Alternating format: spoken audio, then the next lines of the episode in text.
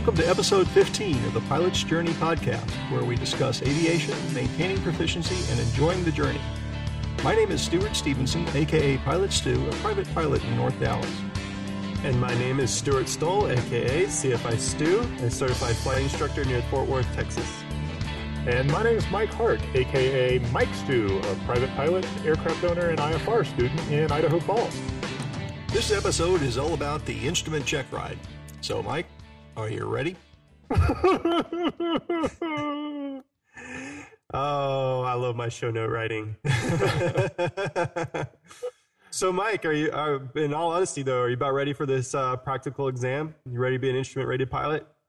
You know, uh, last time out, I uh, no. The answer is no. I, I, I have a lot of. I still have a little bit of work. There's a reason why they call it the hardest rating. I think I, I now definitely understand. Uh, I, I felt really good coming back from the the Texas trip. Going out, I was really sketchy. Coming back, pretty pretty refined uh, in terms of my you know skills. And then after being off for a week uh, and not flying, and then going out and doing some approaches, um, you know, it, it I had it all dialed in when I came back from Texas, and it just felt like it was undialed again. So, so I think another five ten hours of uh, of flying, and I'll be there. But uh, I was thinking when I actually when I got in the plane this last time, I was thinking, oh man, I've got it so dialed in. That Texas trip really locked it in really well. And the reality is, nope, I still have a lot of motor skills and you know getting it back, you know, muscle memory and and the radio stuff. I feel like a, uh, you know the working with. Uh, ATC and, and that kind of thing is, is really good. Uh, getting the, the Garmin 430, one of the things that, that I think happens is you're playing with all the, how your instrument works in an IFR setting. And then you're also playing with, you know, what would the, you know, the, the examiner might say, well, okay, you don't get to use that pink line. So we're going to go just to VOR, you know, just straight off the needles VOR. And so what happened, and this is what kind of convinced me I need more work. Uh, Tom uh, dialed. He was like, "Okay, we're gonna we're gonna let's just see if we can do this arc off the VOR kind of old school where you you know go to full deflection and then dial and, and then keep you know chopping the you know doing your your more of a traditional DME arc." And everything was fine when us. We didn't even have the pink line, but then when we switched to the needles, everything was going great. And I'm under the hood, and Tom's like, "You know, something's not right here." Uh, and finally, we realized I had not switched over. We had switched from doing the GPS to, to do the DME arc, but when we switched to the to the actual VOR, we were still on the previous airport's VOR, not the VOR for the DME arc. So here I am, you know, dialing to full deflection and then flying to get it to correct. But the reality is I'm on the wrong VOR. So he goes, he, he goes, Mike, I don't think we're on the right course. Look up. And at our altitude, I was going to go straight into a mountain. Oh. so, and, and, what was interesting was we had already been, because we had initiated the arc, uh, you know, while I was still on the Garmin uh, flying kind of the pink line, where it was all well and good. And then we switched. Uh, ATC had already switched us to advisory frequency because we are on a 15 mile DME arc. And so he said, uh, you know, 225 Mike, you're cleared to advisory frequency. And so I responded back, no problem. And we switched frequency. And of course, I'm, you know, as, as a student, it's a very busy cockpit. I'm flying the VOR. I'm, I'm, you know, talking to ATC. I'm looking at, I'm looking at my uh, plates, and uh, you know, they're they're telling me I can switch frequencies. So I am switching frequencies, and again, Tom was like, you know, there's something not right here, and uh, anyway, we we recognize the error, obviously, but it's one of those things where you know, had I been al- alone and in the soup, that would not have been a good experience. That's why they call it learning experiences. Exactly. Mm-hmm. At the same time, it was the perfect. It, that's the whole point. Is you could see that the system's there to protect you, but you, you have to be ever vigilant, vigilant, not vigilant, vigilant. As a CFI, as a CFI, and uh, someone who's been through the fundamentals of instructing, I'm going to have to say that all experiences are the res- uh, are learning is the result of an experience, and so all experiences are are conducive to learning. Right. Well, that one was really good. It was. I mean. It, it, he, he, you know, when, he, when I'm sitting there, you know, under the hood, and he says, "Mike, look up." And I don't know that we would have plowed in the mountain, but at the same time, uh, Pomerelle ski area was right in front of us and at a very unsafe altitude. And it's like, this is a crazy DOE or DME arc. If it goes this, you know, takes you 100 feet above the mountaintops. Um, well, has your instructor taught you the um, instrument um, mental checklists for shooting approaches? I don't know if I've gone over this on the podcast before or not. I may have, but have you ever heard of the uh, wire six T's? No. Oh, well, the yeah, the turn twist or yeah, turn, turn, time, twist, throttle, talk, think. Ah, the think. No, I, I haven't heard the think part. Mine was track, not think. Yeah, track is the common one, but what? Okay, well, here's my question for you, Stuart. What would you do when you get to track? Like, what do you? I mean, do you just line up on the needle and track it? Is that all you would do? Well, it's essentially staying on the needles, uh, be that a, a, VOR or going through a, a glide slope and uh, localizer. See, I don't need a checklist to tell me to track the needle. I mean, you, are going to need, you're, you should already be doing that anyway, right? Well, as a new IFR student, you do need a checklist to track the needle. Yeah, exactly. You've got enough going on. yeah, you need I, every help, bit of help you can get. Trust, trust me. If I can get them to even get to the six T's, we're on a good day. but, uh, but I, I modified track to uh, think because what you need to be doing is you need to be thinking ahead to when's the next spot on the approach I need to do my six T's so you're prepared. You don't, you know, in, in, case in point, all the students would just fly right past the final approach fix and not even, you know, change the aircraft or descend to the airport. So, um, my my six T's are turn, time, twist, throttle, talk, think. So, because once you so once you're done talking and you throttle and you're turning, you should be intercepting a needle anyway. You should be turning to that heading. So, um, I, I believe thinking ahead, staying ahead of the airplane is more important than just knowing that you have to track a needle, in my experience. Well, you know, one of the things on that, uh, you know, in this last time out, uh, part of what what uh, led to that in some respects is it was you know Friday, and I was like, okay, do I have time to go? I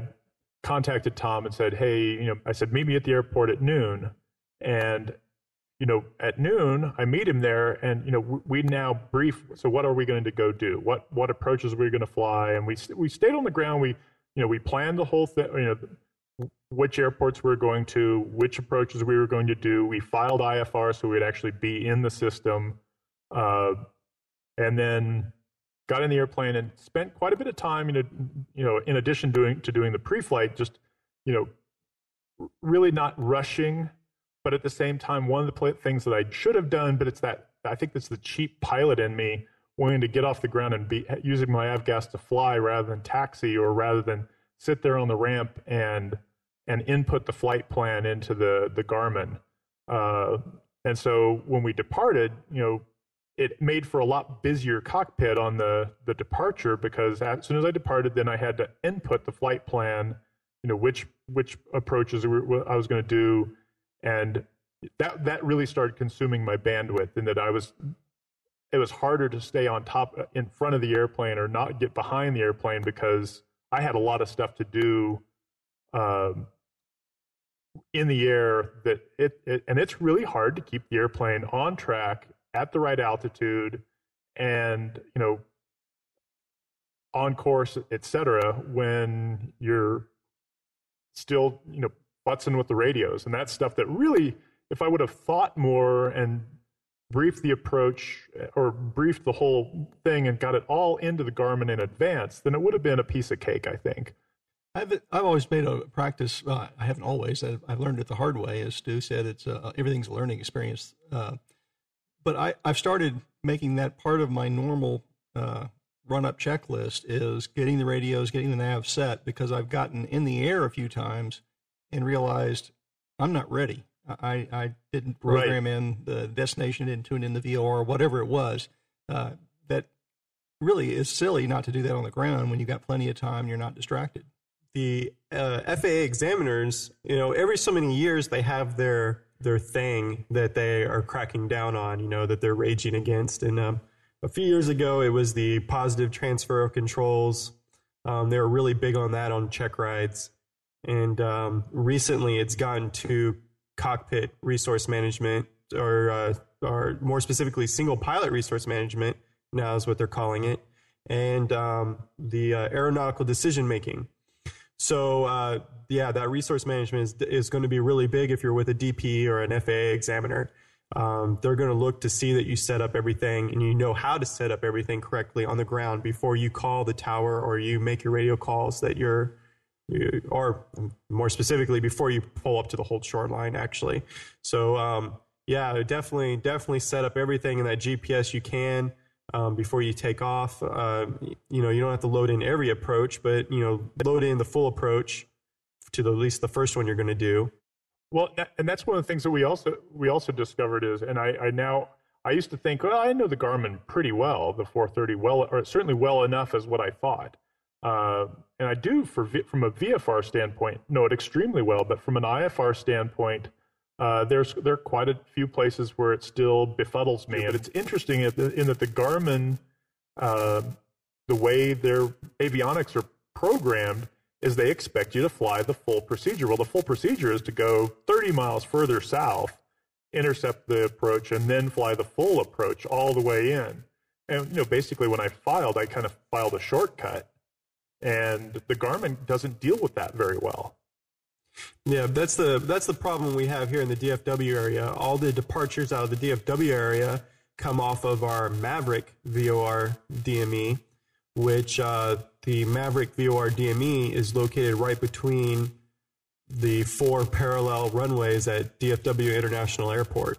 And so obviously all this general aviation aircraft is not going to fly directly over this class Bravo busy DFW International Airport to fly over Maverick. So you're always intercepting radials from Maverick outside of the Bravo and um, using the GPS to ignore the Maverick VOR and just have you bring you to the radial, which you can do with the Garmin GPS, but a lot of students have trouble trying to figure out how to actually program that into the GPS. Well, and that's that was one of again one of the learning experiences on this was a if we would have programmed the whole thing in advance, then the Garmin would have maybe been ready to expect you know to do it for us. But to be honest, the Garmin when you pick you know which approach do you want to do, and it's like I want the RNAV for runway whatever, and then the RNAV approach, I have a choice of vectors or intercept various waypoints. Well, the waypoint I had filed for was not uh, an available option from the Garmin. Which procedure do you want to select? And yeah, again, there's a way to kind of trick it out of it by putting in the full procedure, then going in and deleting several waypoints so that you actually end up getting the, the way, you know, the, the route the way you filed. But trying to figure that one out on the fly under the hood as an IFR student, you know, it just wasn't going to happen. So, so the answer back to your question is, you know, am I ready? Uh, you know, I think if I go out with the safety pilot, do another five hours of hood work, do another five hours of uh, work with the instructor, um, yeah, I think I'll I'll be there. But uh, right now, am I ready? No way. Uh-uh. Not gonna hit. Wouldn't be able to pass, or if I did, I would I would be very disappointed in the DFI. well, what about the uh, oral portion? Are you you feel like you're ready for that portion?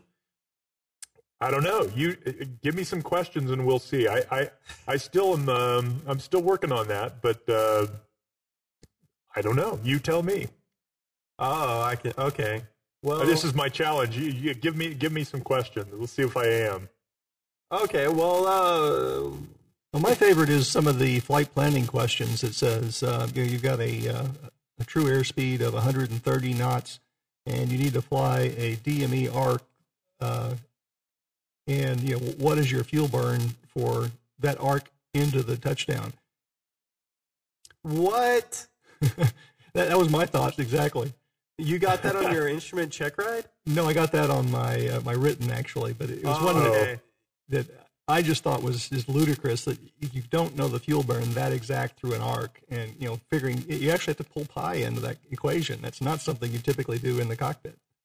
That's right. And, yeah. and one one good thing about the uh, the final exam check ride is it's a practical exam, and uh, so it, it's uh, you know practical. well, well, one of the things I heard was, and and uh, so the question I think the examiner asks, uh, so you intercept the 179 radial into Jackpot, Nevada. What's the appropriate VFR altitude you should be flying? Uh, yeah. You always Because forget the plus 500. Well, no. It, well, the the fact that it's 179, uh, and then he might even, I think he may even throw you off and say, okay, so it, the VOR is 179. The declination in this area is 14 degrees. What what's your VO, VFR altitude? And the and you have a wind correction of 20 degrees. You know, Oh, I see. So they're trying to figure out what magnetic heading you're Right. on. So yeah. you can So basically, let's say the nose of the airplane, you know, your your your no, the nose of the airplane is tracking at at one eight five for wind correction, and your true heading is one eight two or something like that, and then your magnetic heading is one seven nine. What's the VFR altitude you should be flying? So in, in uh, instead of asking uh, just uh, random oral questions, um, which I always enjoy doing anyway, uh, why don't I just go over some of the common uh, questions students have trouble with on the uh, oral exam uh, that I've seen uh, a lot of examiners fail students on. And uh, keep in mind, they're not always mine, my students. Hey, anything anything to keep me out of that uh, that mode it would be very helpful. So, uh, how do you feel about your uh, your regulations uh, with the instrument rating? Pretty good, pretty good. I think. Uh, All right. A, a lot of students have trouble with the required uh, equipment um, needed on an aircraft for uh, instrument rating, and there's the acronym. Um, if I can remember it, there's tomato flames, flaps, and then grab card. And grab card's the one for the instrument rating, which uh, off the top of my head, it's generator, alternator, uh, rate of turn, altimeter, which is uh, pressure sensitive. Uh, the B is for ball, which is talking about the inclinometer in the turn coordinator. And Right. uh, where am I? Am I on B? Okay. Uh, card. So and then C would be clock, which is the common one that a lot of the students miss. You actually need a clock in, on board, so they forget clock a lot. with a sweep second hand or a digital sweep- equivalent. Yeah, if it's if it's analog, it has to have that sweeping second hand. Exactly right. Very good. And then uh, where am I now? I was on C. A. A. Uh, uh, A would be the attitude indicator. There's another R, um, and a directional gyro would be D. And uh, what was the radio is important. Yes, radios. Thank you. kind of hard to do IFR without one. Yes, yeah, it is. Right, it's an emergency. But uh, the thing the examiner will ask next is, um, is there anything else? Are you sure that that's that's all we need? How would you know that's all that you need? And the students get so wrapped up in grab card and the federal aviation regulation that they forget about the equipment list for the aircraft that may say something different. I know the Remoses for the light sport for their for their day VFR, they have some weird items on their equipment list. I think that they have to have a turn coordinator, if I'm not mistaken. I could be mistaken, but I think after looking in the POH that they the turn coordinator is actually a required instrument in the Remos for day VFR. So it, it, for aircraft specific equipment, it's in the equipment list. Make sure you know what's in your equipment list before your check ride, and um, but then also your your acronyms for for general instrument rating. So we get that a lot. A lot of examiners are really big on the equipment list versus the acronym grab card. And what, then what uh, else? Yeah, I was gonna say, what else? What are the other places where people screw up? Uh, some other places where people screw up then is uh, uh, is going is of course their their flight plan that they bring. Uh, examiners will generally give you an airport where they want you to file a flight plan to, and depending on how tricky the examiner is, uh, the examiner may pick an airport that has a preferred IFR route. Um, and you're going to need to know uh, just by looking at your flight plan, he can tell if you know what a preferred IFR route is or not um, depending on the obviously the IFR route that you filed. So um, knowing where you can find them, which they can be found in the back of your airport facility directory, your little green book, and uh, you should always look there first when planning your IFR route, um, just in case the examiner has picked an airport that actually has one. You're going to want to file that one. On my check ride, uh, one of the things that I, learned on it, I learned a lot on that check ride actually, but um, was in choosing alternates. I think my flight was from Dallas to Oklahoma City or something like that. Uh, and my alternate was uh, Tulsa, I believe. And the examiner talked through and, and basically questioned why I had chosen that. And through that process, I learned that really Little Rock would have been a better alternative in that case. Uh, and his one of his logic was great. It's, it's a big bad runway with lots of uh, navigation aids uh, and lots of strong radar, so they can guide you in if something's wrong. Uh, the other was just the direction that the, the front was moving at the time, so that uh, if things deteriorated in the weather, that I'd still have uh, more likelihood going east than west, or in this case south, to uh, to avoid the weather.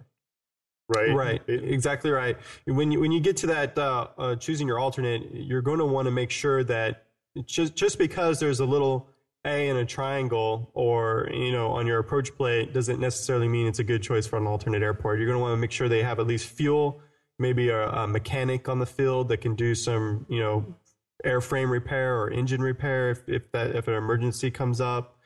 Um, uh, again, it comes back to weather situational awareness. Where where is the weather that might be blocking your uh, ability to land at your chosen airport, and then what would a, an airport be that might have better conditions? Right. And speaking of weather, um, uh, on the weather portion of the uh, uh, oral exam, uh, a lot of students miss the difference between SIGMET, convective SIGMET, and AirMets, and when they're issued and when they're not issued, et cetera. So the um, uh, case in point, the convective SIGMET, uh, a lot of people say the convective SIGMET is issued every two hours, which is not true. Uh, it's actually issued as needed, and then it comes with a two hour outlook on where that convective activity will be moving in the next two hours. So, um, small things like that, a lot of students get confused that interference learning kicks in. And then the uh, SIGMETs are for all airmen, and AirMets are for smaller planes, right? Uh, well, Or- airmets are actually for all airmen. That's that's okay, eh, the other way around. That's that's Yeah. why they're called airmets for for airmen, and um, and then sigmets is for all aircraft, um, and then convective sigmet is just stuff you just cannot fly through, no matter, Yeah, no matter like who you stuff that- are. Yeah, I think like Mike's point that the uh, the AirMet is more significant for a small aircraft versus a large aircraft. Well, eh, here's here's the thing. This is this is this is also another thing that examiners. oh, Well, when I say examiners, I'm going to just go ahead and say me. This is one of my pet peeves when when dealing with this. Uh, AirMet, SIGMET, and convective SIGMET. They're all significant weather that you need to. It's. I mean, they they're all they're all information that you need to know for your flight plan. Period. They're all significant. Now, whether or not they're severe is different. So um, uh, I try to help my students with the phraseology a lot and and when describing the difference between the two and saying, oh, this airmets aren't significant at all. That's absolutely not the case. You know, it's it's whether they're severe or not. And Right. um, so I just had to throw that out there. What's interesting is, of course, air AirMets for IFR. Uh, well, if you're fly, filing IFR, if you're planning on flying IFR, then knowing the AirMet that it's IFR, but at the same time, the kind of dials you into the fact that uh, in some places it's low IFR or basically non-flyable. Right. Well, what what are some of the some stories you have in terms of uh, successes and failures, or uh, uh, when students have come back, you know, their reports to you on uh, how the check rides went? Because uh, obviously, I'm interested. Well, the check rides ever either go very well or very poorly, um, and there's never there's never ever any gray in between, right? So uh, uh, for the flight portion, some of the common errors on the flight portion you'll have are, of course, um, whether they can you know they can do their procedures, chew bubble gum, and fly the airplane at the same time. There's gum involved. I, I missed that. It's if you looked at the equipment list, you would have known the gum is on it. Wrigley's is in there. Yeah, that's what the G and grab card is, right? So anyway, so anyway, uh, students that will go out and um, well, they won't stay ahead of the airplane. The common errors are really just not doing their procedures uh, to help them stay ahead of the aircraft. And if you do the the three checklists on every check ride, you'll never the airplane will never get ahead of you. And I was mentioning them earlier. The, the wire, the six T's, and the before landing checklist. If you do these three every time, the approach will never get ahead of you. And uh, for those of you who are unfamiliar with the wire checklist, WIRE stands for weather, instruments, radios, and evaluation. And this checklist should be done bef- prior to intercepting the initial approach fix for the approach. So, um, weather, you set up the weather. The important things to get when the weather is knowing where the winds are coming from so you know what your minimums are going to be straight in minimums or circling. Uh, then uh, you're going to want to, uh, the other thing, of course, is getting your altimeter setting for that pressure sensitive altimeter. You're going to want to know that so you, you can get to your appropriate minimums without getting lower. Uh, then your instruments, you want to set up your instruments for the approach. You're going to have them all set up, whether you set them up prior or you know a few nautical miles out from the initial approach fix. You're going to have to set them up now. Making sure you load in the full approach in your GPS or setting your OBSs and radials, getting ready to intercept your radials. Now, uh, another thing to do here on the instruments is to tune and identify. You're going to want to make sure if you're actually navigating VOR or ADF that you you ident and make sure the Morse code is accurate. Uh, I've seen students fail their check ride because they didn't tune in and ident. So uh, that's pretty important. The next is radios. Just make sure you have your radio set in for who you're ever going to talk to next. On your approach plates, the radios frequencies that are listed in the top of your approach plate are generally given in uh, chronological order on who you're going to talk to next if you're reading from left to right. So just look to see whatever the frequency is to the right of the one you're currently on and set that into your standby. And then evaluate. And this is where you're going to brief the approach. And a lot of students do very poorly on this. And by poorly, they brief too much. They spend too much time briefing the approach, which goes into that cockpit resource management. And uh, they they overburden themselves while they're trying to fly the airplane, and they wind up busting some altitude or a radial and, and failing. So keep it simple just brief how low, how long, and what if. So, how low would be your minimums? Uh, how long would be your missed approach? And then, what if would be the missed approach? So, just brief your minimums. I'm going down to 800 feet or 1600 feet. Uh, what if is is uh, I'm sorry, how long is your missed approach point? If it's a precision or non-precision, it may be a waypoint or a time. Make sure you know what it is. And then what if? And in the uh, on your approach plate, the missed approach procedure is depicted in three different spots on your approach plate. You have the top down view and the side view, and then you have a textual view of the missed approach point. I'm sorry, of the whole missed approach procedure. Just read out loud that, that text, you know, uh, upon missed, climbing left turn to 1600, hold over VOR. And then your, your approach should be briefed. Now you're ready to intercept that initial approach fix. So already you've done a lot to help yourself stay ahead of the airplane once you're shooting once you start shooting the approach. Then doing your six T's over each waypoint, turn, time, twist, throttle, talk, think, uh, will keep you ahead as you're on the approach. And all you have to do is just wait right before you get to your final approach fix. Make sure you do your final approach checklist. You know, gears down, airspeed, seats and seat belts, seat backs, etc. Get ready for landing. And that way, once you pass the final approach fix, you're considered on final because you're not on final until you've done that checklist, or you shouldn't be. Rather, uh, it's it's going to be unsafe. So uh, you do those you do those three checklists you can't met there's no way you can mess up an approach you'll be solid the whole time i like it very good very good. So all the errors that come in the flight portion have to do with those.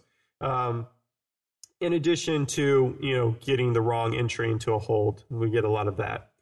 So uh, make sure you know what entry. My problem wasn't the entry into hold it was the exit from a hold. How so? Well um, on the three approaches I did for my check ride, one of them was uh, an ILS, and in that particular uh, approach, there's instead of a procedure turn, there's a racetrack pattern. And so, uh, again, the examiner vectoring me in put me in that racetrack pattern, but rather than going complete turn about halfway through, he vectored me to uh, me to go ahead and uh, start the approach uh, down uh, the glide slope.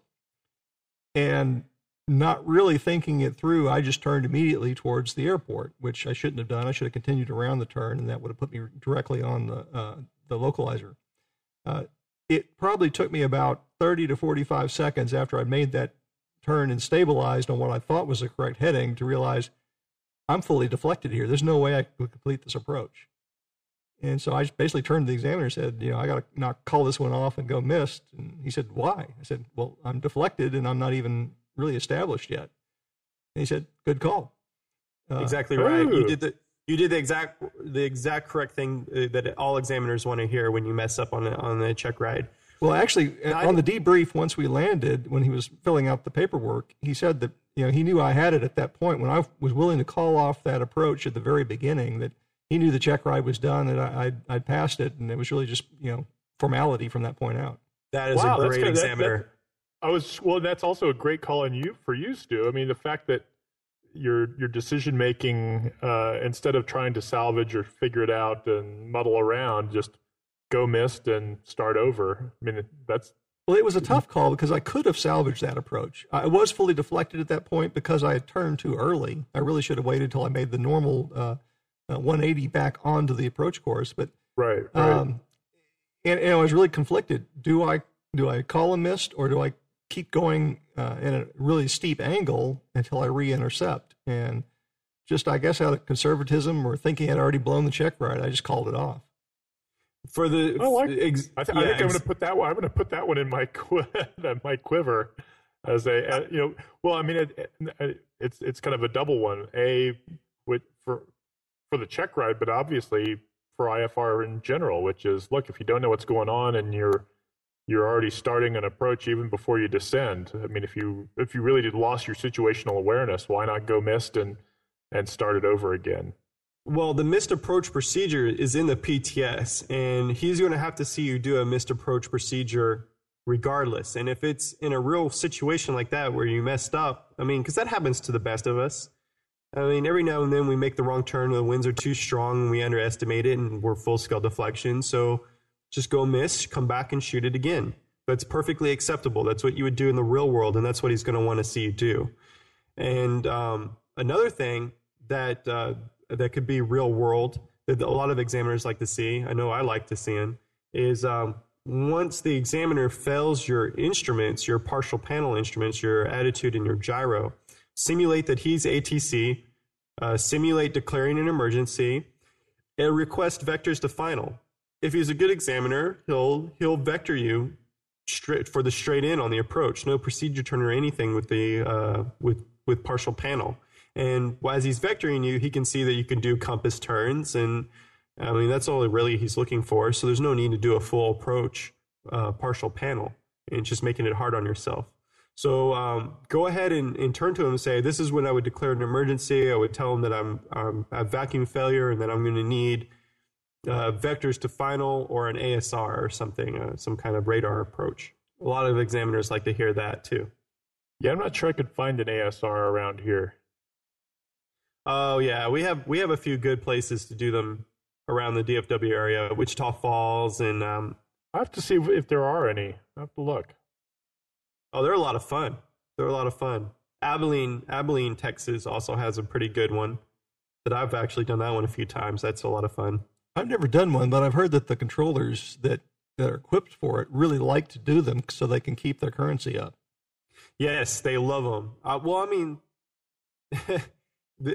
they're so bored in those control towers most of the time anyway that they'll they're they'll just kill for something decent to do in that tower. So yeah, they I haven't met a, a controller that doesn't like giving them. So by all means, feel free to ask for them.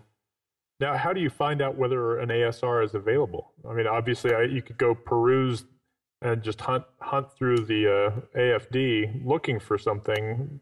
But is there an easier way to see? Or yeah, your uh, your approach plate book. Your if you flip through your approach plate book, and as I'm flipping through mine, I have one right in front of me. You'll find an area. You'll find uh, in the in the front of your book, near the front of your book, you'll find several pages with a black stripe going across the top of the in bottom of the page uh, saying radar instrument approach minimums or the radar minimums section of your approach plate book. And here they'll list the ASR and PAR approaches. Really. I'm looking at the nor- at the northwest and the radar mins. Is that what you're talking about? Yep, they're at radar mins. This will list. In my case, I have Abilene, Texas, and Amarillo, Texas. And see what else do I have? I have an Air Force Dyess Air Force Base, Lubbock, Fort Worth Navy Joint Reserve Base. Let's see, I have Cheyenne, Wyoming, uh, Fort Lewis, Washington, Whidbey Island, uh, and that's it. I have three airports in the Northwest that offer that. And well, those that's it. That's all you have. that, is, that is it. You need to put that on your plan to visit at least one of those here before long. Yeah. Uh, oh, hold on. Oak Harbor, also Oak Harbor, Washington. So four: Whidbey Island, Oak Harbor, Gray, Washington. Three in Washington and Cheyenne, Wyoming. And that is it.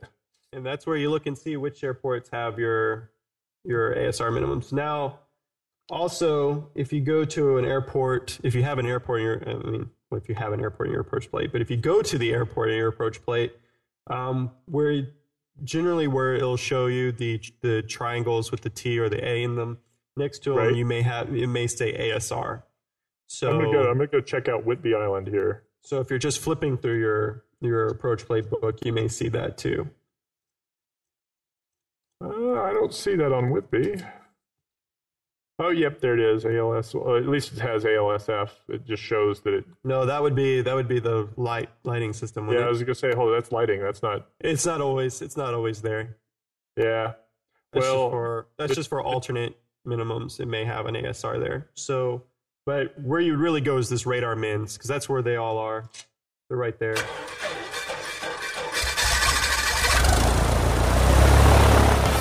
Have you ever dreamed of taking to the skies in your very own airplane? You can get your chance and support a great aviation organization at the same time. The 1940 Air Terminal Museum at Hobby Airport in Houston, Texas is selling raffle tickets to give away a vintage Cessna. For more information, visit www.1940airterminal.org.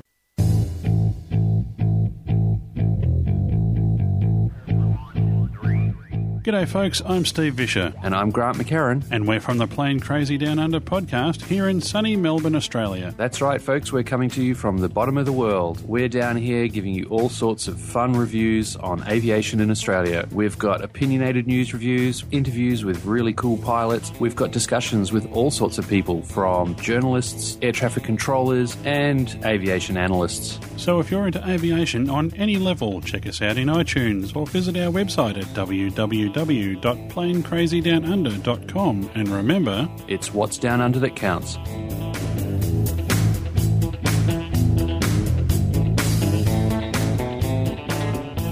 Why don't we go through uh, and just kind of talk about some of the, the, I guess, the logistics of the check ride? Uh, I know on mine, it was uh, well laid out. Again, I had a terrific examiner, but uh, before the check ride started, the, the the flight portion started. Uh, we discussed what approaches I had done in my training, which ones I was comfortable with, what uh, capabilities my aircraft had, and we decided the approaches before we ever left his office. Um, oh, that's nice. And that, that yeah, made me more comfortable because they were all approaches I'd done before. I was familiar with the airports. I was familiar with the approaches. Uh, then it was a matter of going out and flying them. Um, he didn't pull any punches on uh, what he expected me to do. We did the the maneuvers, the upset training, I mean, the upset maneuvers. Um, but I knew exactly what was coming. He didn't uh, surprise me with anything. And it was pretty much just check, check, check, check, check. Okay, let's land. We're done. Right. And um, uh, a standard, uh, a standard uh, practical exam, instrument practical exam, will consist of maybe an hour, an hour and a half of an oral. Um, during this time, he'll review your flight plan. He should tell you um, hey, we're, we should probably pretend to fly this. So we're going to go out to the airplane.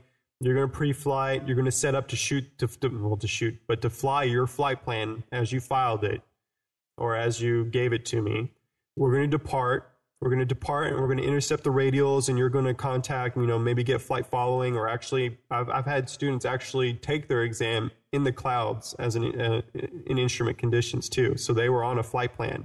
So they would go and um, intercept the radials as filed, and and somewhere along the way, uh, the examiner will divert him and say, "Okay, I'm going to need you uh, to go to this airport," or let's let's you your instruments have failed. What do you do now? Where's your alternate? You know and they'll try to give a practical scenario and where to divert the aircraft once you've gotten yourself established on the departure from there you'll go to the whatever airport that he wants you to go to shoot two approaches there hope um, uh, you know two different approaches whatever they may be one of them will probably be partial panel. You'll probably do a hold there too. In fact, I know you'll do a hold.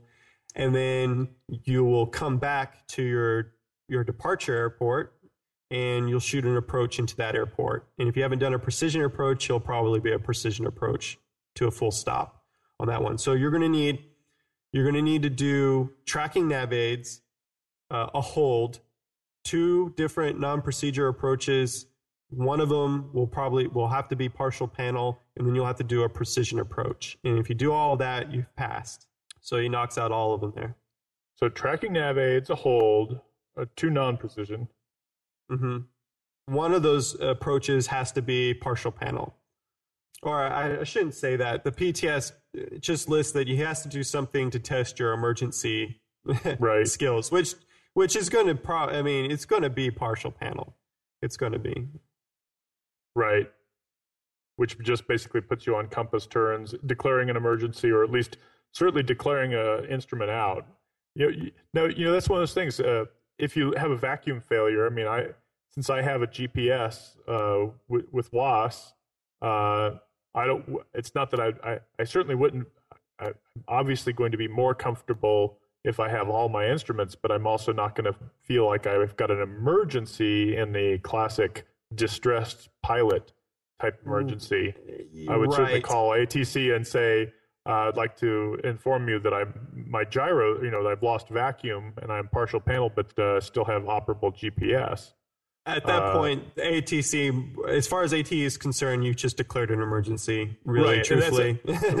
well, that's know. the thing is that's what's funny is the only reason I would hesitate to call emergency is it's like what's funny is I think if I were behind the airplane and and that really was upsetting me, I would declare an emergency. If if I felt well, like I was front of the airplane, my GPS is operable, everything else is working strong, and I, I'm I haven't lost situational awareness, I'd have a hard time calling an emergency. I'd obviously call ATC and declare the situation. Uh, but in, I mean, the, what I think the distinction is, I I would definitely unhesitatingly call emergency if I do not feel like uh, you know that I'm I'm somewhat panicked or somewhat uh, likely to get behind the airplane if I don't you know and, consent. And and you don't want to hesitate to clear one when you're on your your check ride. right, because, right. Because that exam that examiner is looking for that. He's going to want to see you say, "All right, I'm declaring an emergency. Vectors to final or ASR or, or whatever. Help me out here." A lot of the students, he just puts the sticky notes or the suction cups or whatever he does on the instrument panel, and the student just stands there and just keeps flying, just focusing on his scan. Okay, we're still going to shoot this approach. Nothing's changed. And, oh. And the examiner is going to want you to acknowledge fully that you have you are now partial panel and that you are requesting help just in case to get into this airport. Well, it's not required that you declare an emergency, but it is required that you notify ATC. Right. Well, I think that's the, what's interesting is it's, it's a subtle distinction because I do know that I definitely have to notify ATC that I've lost uh, a vacuum and lost my gyro. That reminds me of the other common error on the oral is knowing all your your required IFR reporting points. Anything affecting the safety of, of flight is definitely a required IFR reporting point, and that would constitute as one. But before you try to list them off, I will remind you that there are a total of 15. Oh. So make sure you find a good acronym that has at least 15 of them on. And that is including both in and not in radar contact, is uh, what I'm thinking of. A lot of students will just go the little black triangle on the low en route chart. Yeah. Right, right. You have, you have 14 more, buddy. Ooh. Anyone think of any? Anyone? when you have arrived at uh, your assigned altitude. Mm-hmm. Or uh, When you're departing your assigned altitude, Well, you've got Yep. on holds too as you enter or exit a hold. Mm-hmm. Right. Got all those. Um, what other things? Uh, any unforecasted weather is one a lot of people forget to report.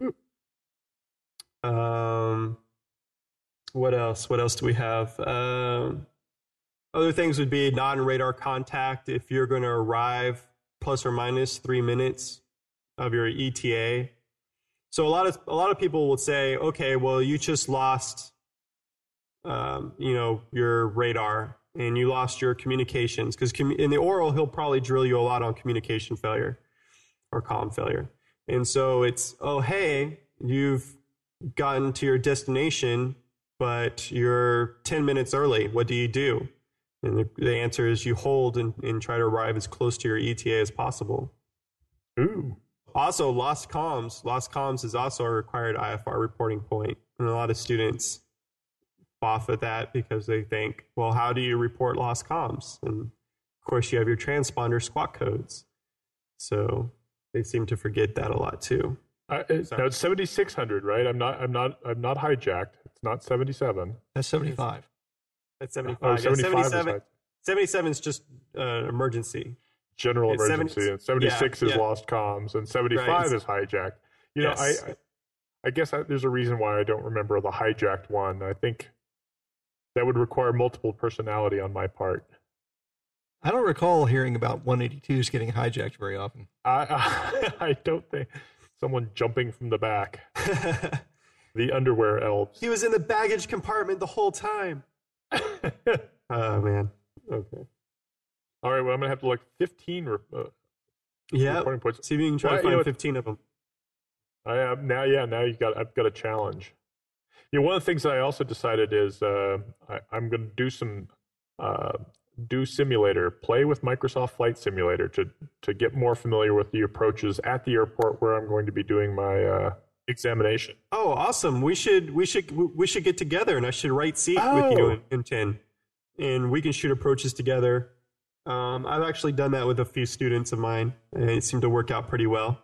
I ought to try uh, just to to see uh, just to, if nothing else, beta test your uh, your your approach or your your your system. Uh, because I, you know, Yeah. one of the things, in fact, actually, this would be good for you because I really have not flown a lot of uh, sim, Microsoft Flight Sim.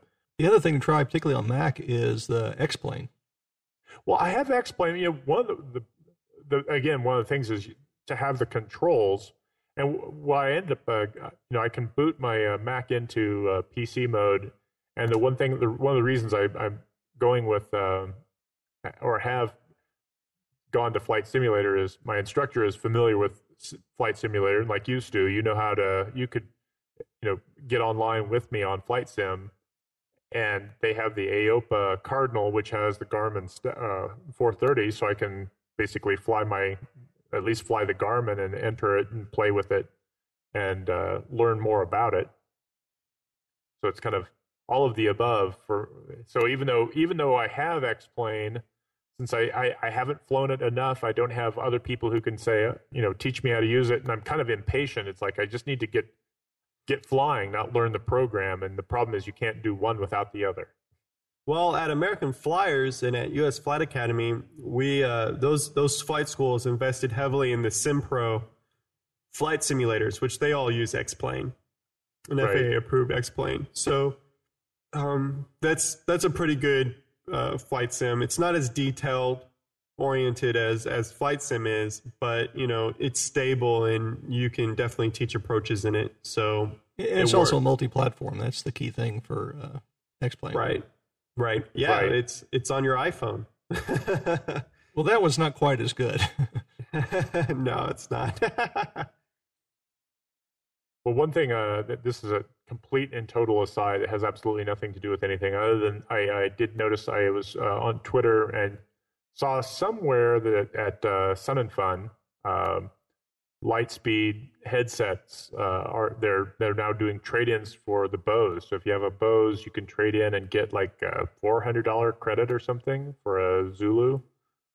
nice. Uh, I would kill for a light. I almost if I almost went in and bought a Lightspeed Zulus. Uh, well, you know, I, ha- I have a the the Bose uh, X, and I like them, but the the a couple things. One is part of it is the combination of sunglasses, a hood, and uh, big big old ears. I mean, I've got big old skillet-sized ears, and uh, you know they just don't fit in that Bose quite the way I would like them to. And then when you add the fact that I've got sunglasses, then throw a hood on it, it's like a, there's just a lot of a whole lot of pinching going on. That's kind of why I went to the the Clarity Aloft, is I didn't like the pinching, and I didn't have the Bose, which are probably the lightest of the the pinching. But you know, that's the thing is the Bose are really comfortable without the hood, and, and it, you know, over four or five hours, they kind of start to get on me because they, again, my, my ears don't fit inside the cups. They're kind of smushed by the cups even still. So I'm, I'm hoping, I haven't really tried, I've never seen, you know, that's one of the things of living in the back of beyond is you don't get to, I, I, I don't interact with enough pilots to, to have like felt uh, what, what a Zulu feels like, but it, they look like the ear cups are slightly or larger. They're definitely deeper. Yeah, they're deeper. Um, and and no matter what headset you have, uh, you're gonna feel discomfort after five hours. That's You true. know? I mean, this I, I've I've worn so many different headsets. Yeah, There's a lot of discomfort across the board after five hours, I think. But the the in ear are definitely a lot better for long long trips. Um, I, I used to get I had Clarks before the uh, the Clarities, and uh, I- I could probably go three hours and it start to get to me both the clamping pressure and just the heat and you know the, the fumbling around with glasses and so forth. Uh, when I went to the in ear type, uh, I can go a four hour trip and uh, actually I forget to take them off sometimes. It- It's when I get out and the cord pulls me is when I realize I forgot to take them off.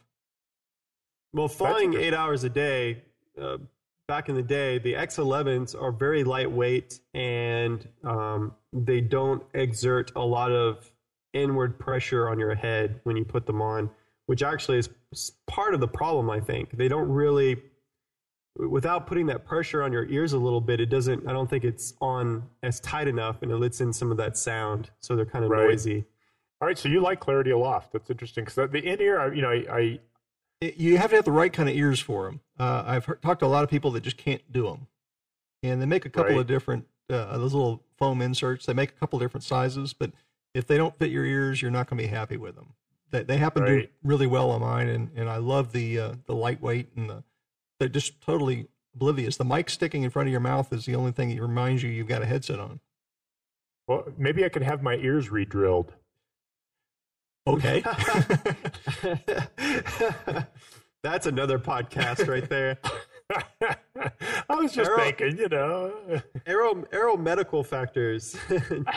so, how long do you have to wait after you have your ears drilled before you step in an airplane? Everything seems to be six months as far as the AMEs are concerned. Right.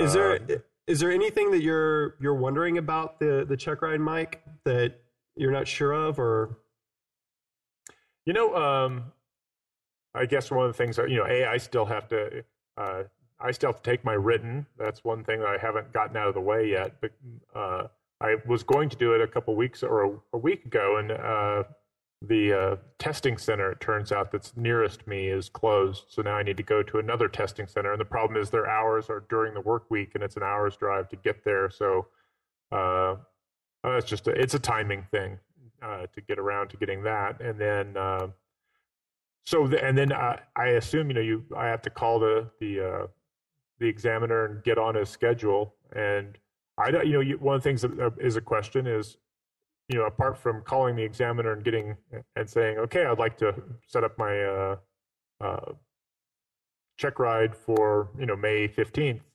Uh, is he going to say, okay, I want you to plan a flight for here or there and the everywhere, or is it basically just plan on showing up at the fifteenth at, at noon and and Mhm. getting instructions at that point? Yeah, he's gonna he's gonna go down the list of what stuff you need to bring. He's gonna tell you to bring a flight plan and where to file it to. He may just say just bring a flight plan to some airport. you know, if he's really lazy, if he doesn't really care, but he- he'll tell you he'll tell you to bring a flight plan and where to where to meet him or at what time and what you can expect. Okay, so, Um, so bring a flight plan would be obviously it would be for the day of the flight, so you can get the NOTAMs and weather for for the day Right. you're flying. Correct? right, yeah, exactly right. And um, presumably, but- presumably he was would expect you to have called and asked for a, a full briefing, or you know that you would have got in got into the system, called at flight services, and got your your weather Well, briefing. Well, well, what you can do, and what actually the examiners seem to prefer now, is they want you, if you can print off as much weather as you can, as close to your check ride as possible, and bring that with you. So you could actually hand him a METAR that he can question you about instead of, oh, let's, you know, what weather did you pick up? Did you bring weather with you? How prepared are you? How about I dazzle him by bringing an iPad and and pu- pulling up ForeFlight and showing the entire briefing on ForeFlight, so he's so busy going, "Ooh, that's cool. Ooh, ah." If he can figure out how, he'll fail the iPad. Yeah. the, I actually only know one examiner who would probably be impressed by that. Um, the others would probably not be, probably due to their age. Just bring me a piece of paper. I don't need some fancy electron gizmo. Well, the problem is, it's like, but this is how I get my weather. I mean, I, My examiner mean- was famous for being the only guy that had a typewriter at the entire airport. oh god, Yeah, that that sounds like an examiner right there. That's that's why exactly right. Um, I know examiner who's the only examiner I've ever met who's really big on all the new aviation technology. He he likes seeing students with the electronic E6Bs and knows how to use them and will question you on them and stuff too. He he really loves all of that. So You know, th- th- that's one. Here's one question, which is uh, the E6B I tend to use is on my iPhone. Uh, the problem being, I need, I, I kind of doubt an iPhone is an allowable device into a test center, uh, given that it Well- has the access to the internet. Unless I swear on a thousand Bibles that I won't, uh, you know, well well here's go the thing. Goo- With the- Google the answer to all the questions as I'm uh, taking my exam. Well, uh, for the written exam, you absolutely cannot have that in the testing center. Um, but for the practical exam, sure, bring it with you. I mean, he's not going to let you play with your phone while he's trying to ask you questions anyway. That's just flat out rude, right? So uh, he, you're not going to have to worry about that. He's the oral exam is also an open book exam. So bring all your your book material with you, and he'll and you're allowed to actually look up stuff in your books during the exam. Now he probably won't let you look up everything, and depending on how long it takes you to look it up, if you don't know where Right. to actually find the information, he can fail you then. But if you know where the information already is and you can quickly find it and show it to him, that you know where to find the information, it's, that's as good as getting the answer correctly. So um, it is open book, so you can look up stuff during oral. Well, there- so there's a question. What would you recommend a student take to the to the to the oral or to the both to the written? Because I know you're allowed to take um, certain. Yeah, a lot of the stuff the testing center provides for you because they have to, including Okay. a pencil, paper, and a calculator. Um, you can bring your E6B and your all your plotters. Um, is about what you would bring with you. Um, that's about it. Okay. you you bring very little into the written test. The oral exam, uh, I would bring as much stuff with you as possible. I'd bring a whole backpack of stuff. I'd bring your PTS, your your FAR/AIM, your your low, your charts, your approach plates. Um, if you have all your manuals that you've been studying out of, um, bring it all. Um, specifically, the, if you have the FAA manuals that uh, Right. like the like the instrument flying handbook and the instrument procedures handbook, definitely bring those with you to your oral so you can look up stuff. I probably ought to have them flagged for the various sections. Mhm. Be, But uh, since you have that, but since you have that iPad, you can just get the PDFs and and you don't have to bring the books with you. do they have those uh, the PDFs of each of those? Yeah, yeah. You can go to FAA.gov and all all the government uh, manuals are available for free in PDF format at the FAA.gov website. Oh man, I don't have my iPad yet, so uh, so it's a little premature to have it and already be wired on it.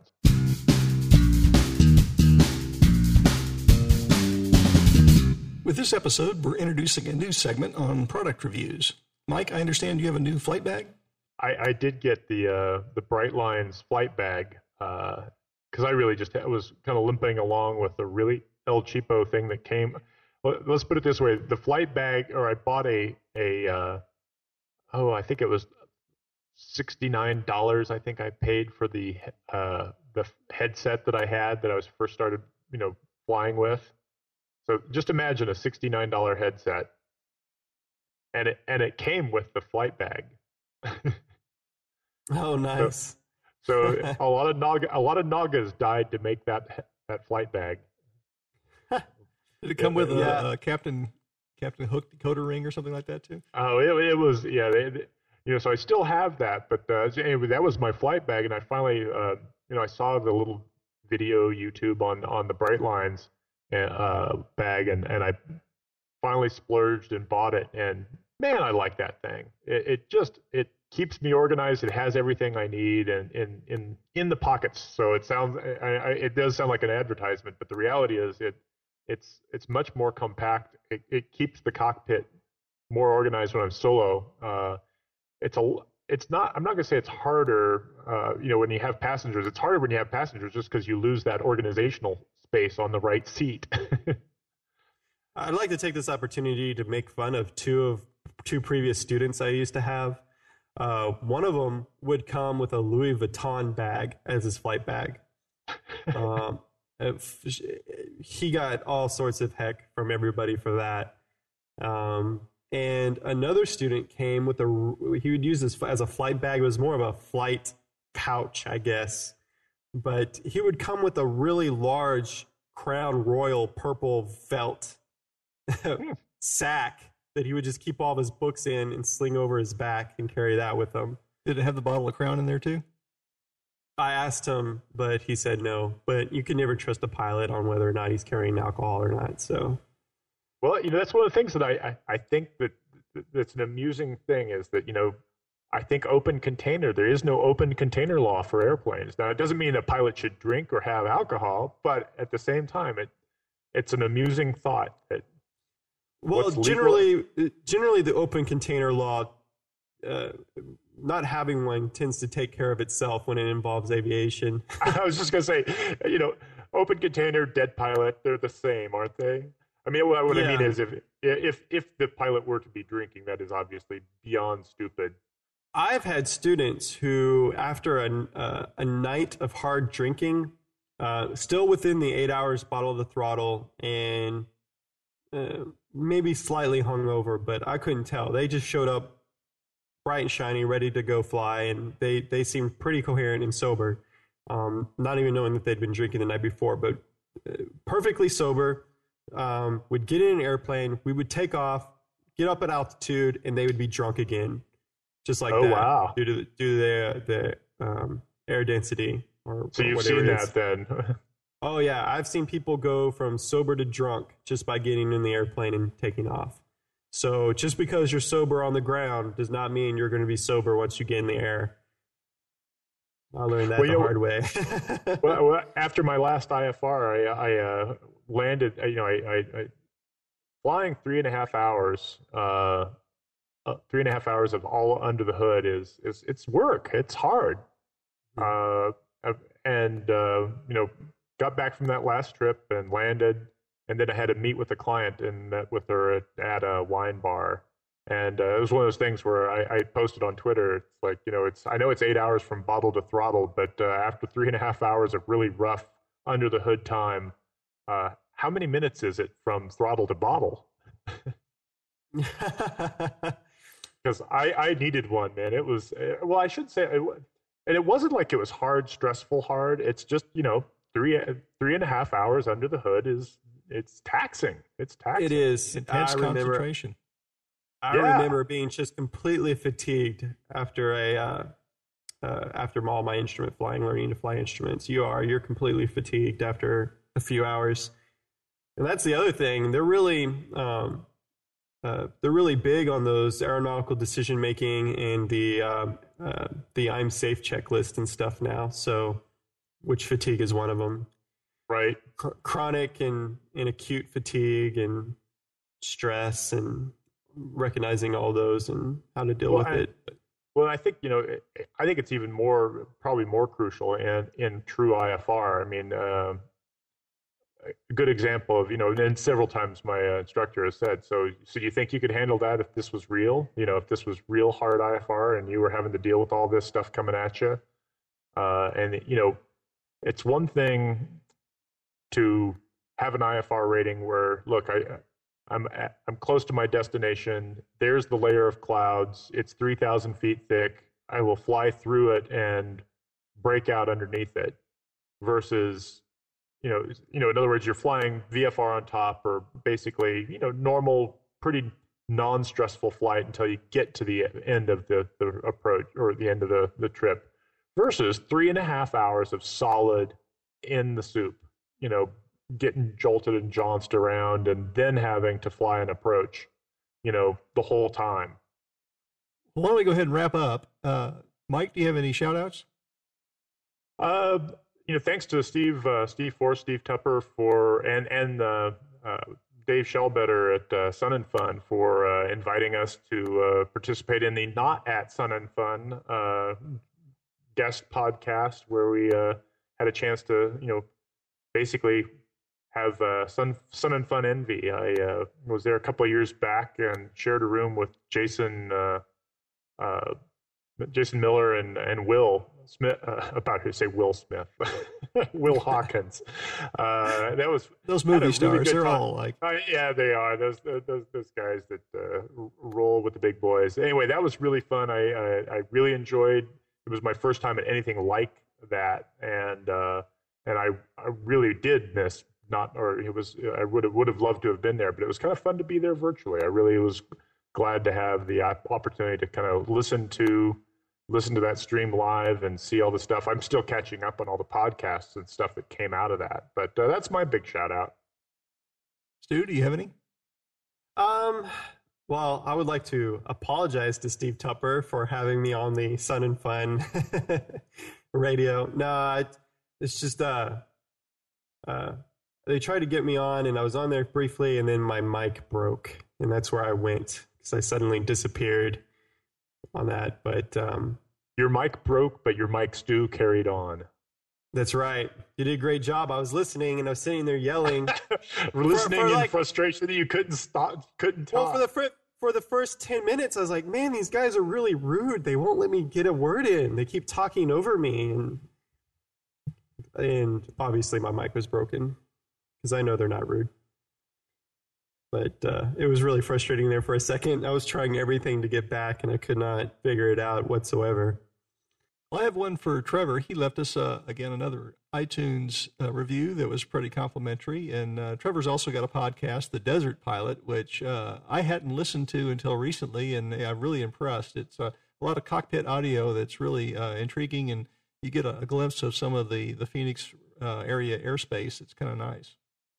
I was gonna say he does video as well, so I, I was I was checking that out well two nights ago. Just the whole uh, that whole experience of of looking at, at someone else's cockpit as they you know turn from base to final and seeing that I don't know it's kind of a there's a certain magic that comes with uh, seeing that you suddenly you're in the cockpit with them that's kind of entertaining and he really greased the landing too I I, I noticed how well he held the center line it's like okay that that's the one that definitely made the cut. The, the, question is, are there others on the cutting room floor that he chose not to share? Either, and I would, I would not, I would not begrudge him not want it, but that one certainly was a, it was a nice landing. That was really nice. I'm gonna have to, uh, I'm gonna have to mention OMG 999, who gave a five star iTunes review. Who uh, who wrote? I'm writing this review because they said they'd give me a shout out if I gave them a five star review. Ooh. That's right. But then he goes on to say, I kid. I don't care about that. hey, the shout out was nonetheless. Right. He goes on to say, I'm actually writing this because Pilot Journey Podcast is one of the best podcasts out there for general aviation and GA pilots. It seems like so many aviation podcasts go on and on about the airline business. And no disrespect, but I don't give a dang about airlines or about flying heavy iron. Like many thousands of other podcast seekers out there, I'm a weekend warrior GA pilot, and I want to hear about GA topics and GA flying. Then he says "dag nabbit" at, at the end of that. dag nabbit. no, not not really. I added that. On to other news, U.S. Airways announced this week that. Uh,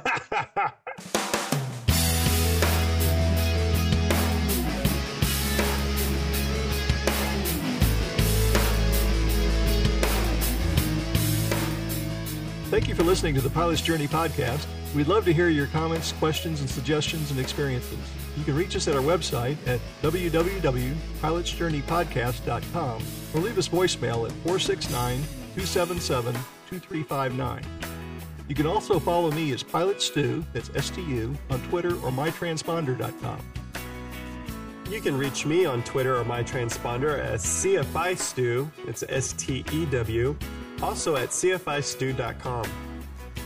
And you can follow me on Twitter or my transponder as ID Mike or at uh, November225Mike.com. You can also follow us collectively on Twitter as Pilot's Journey.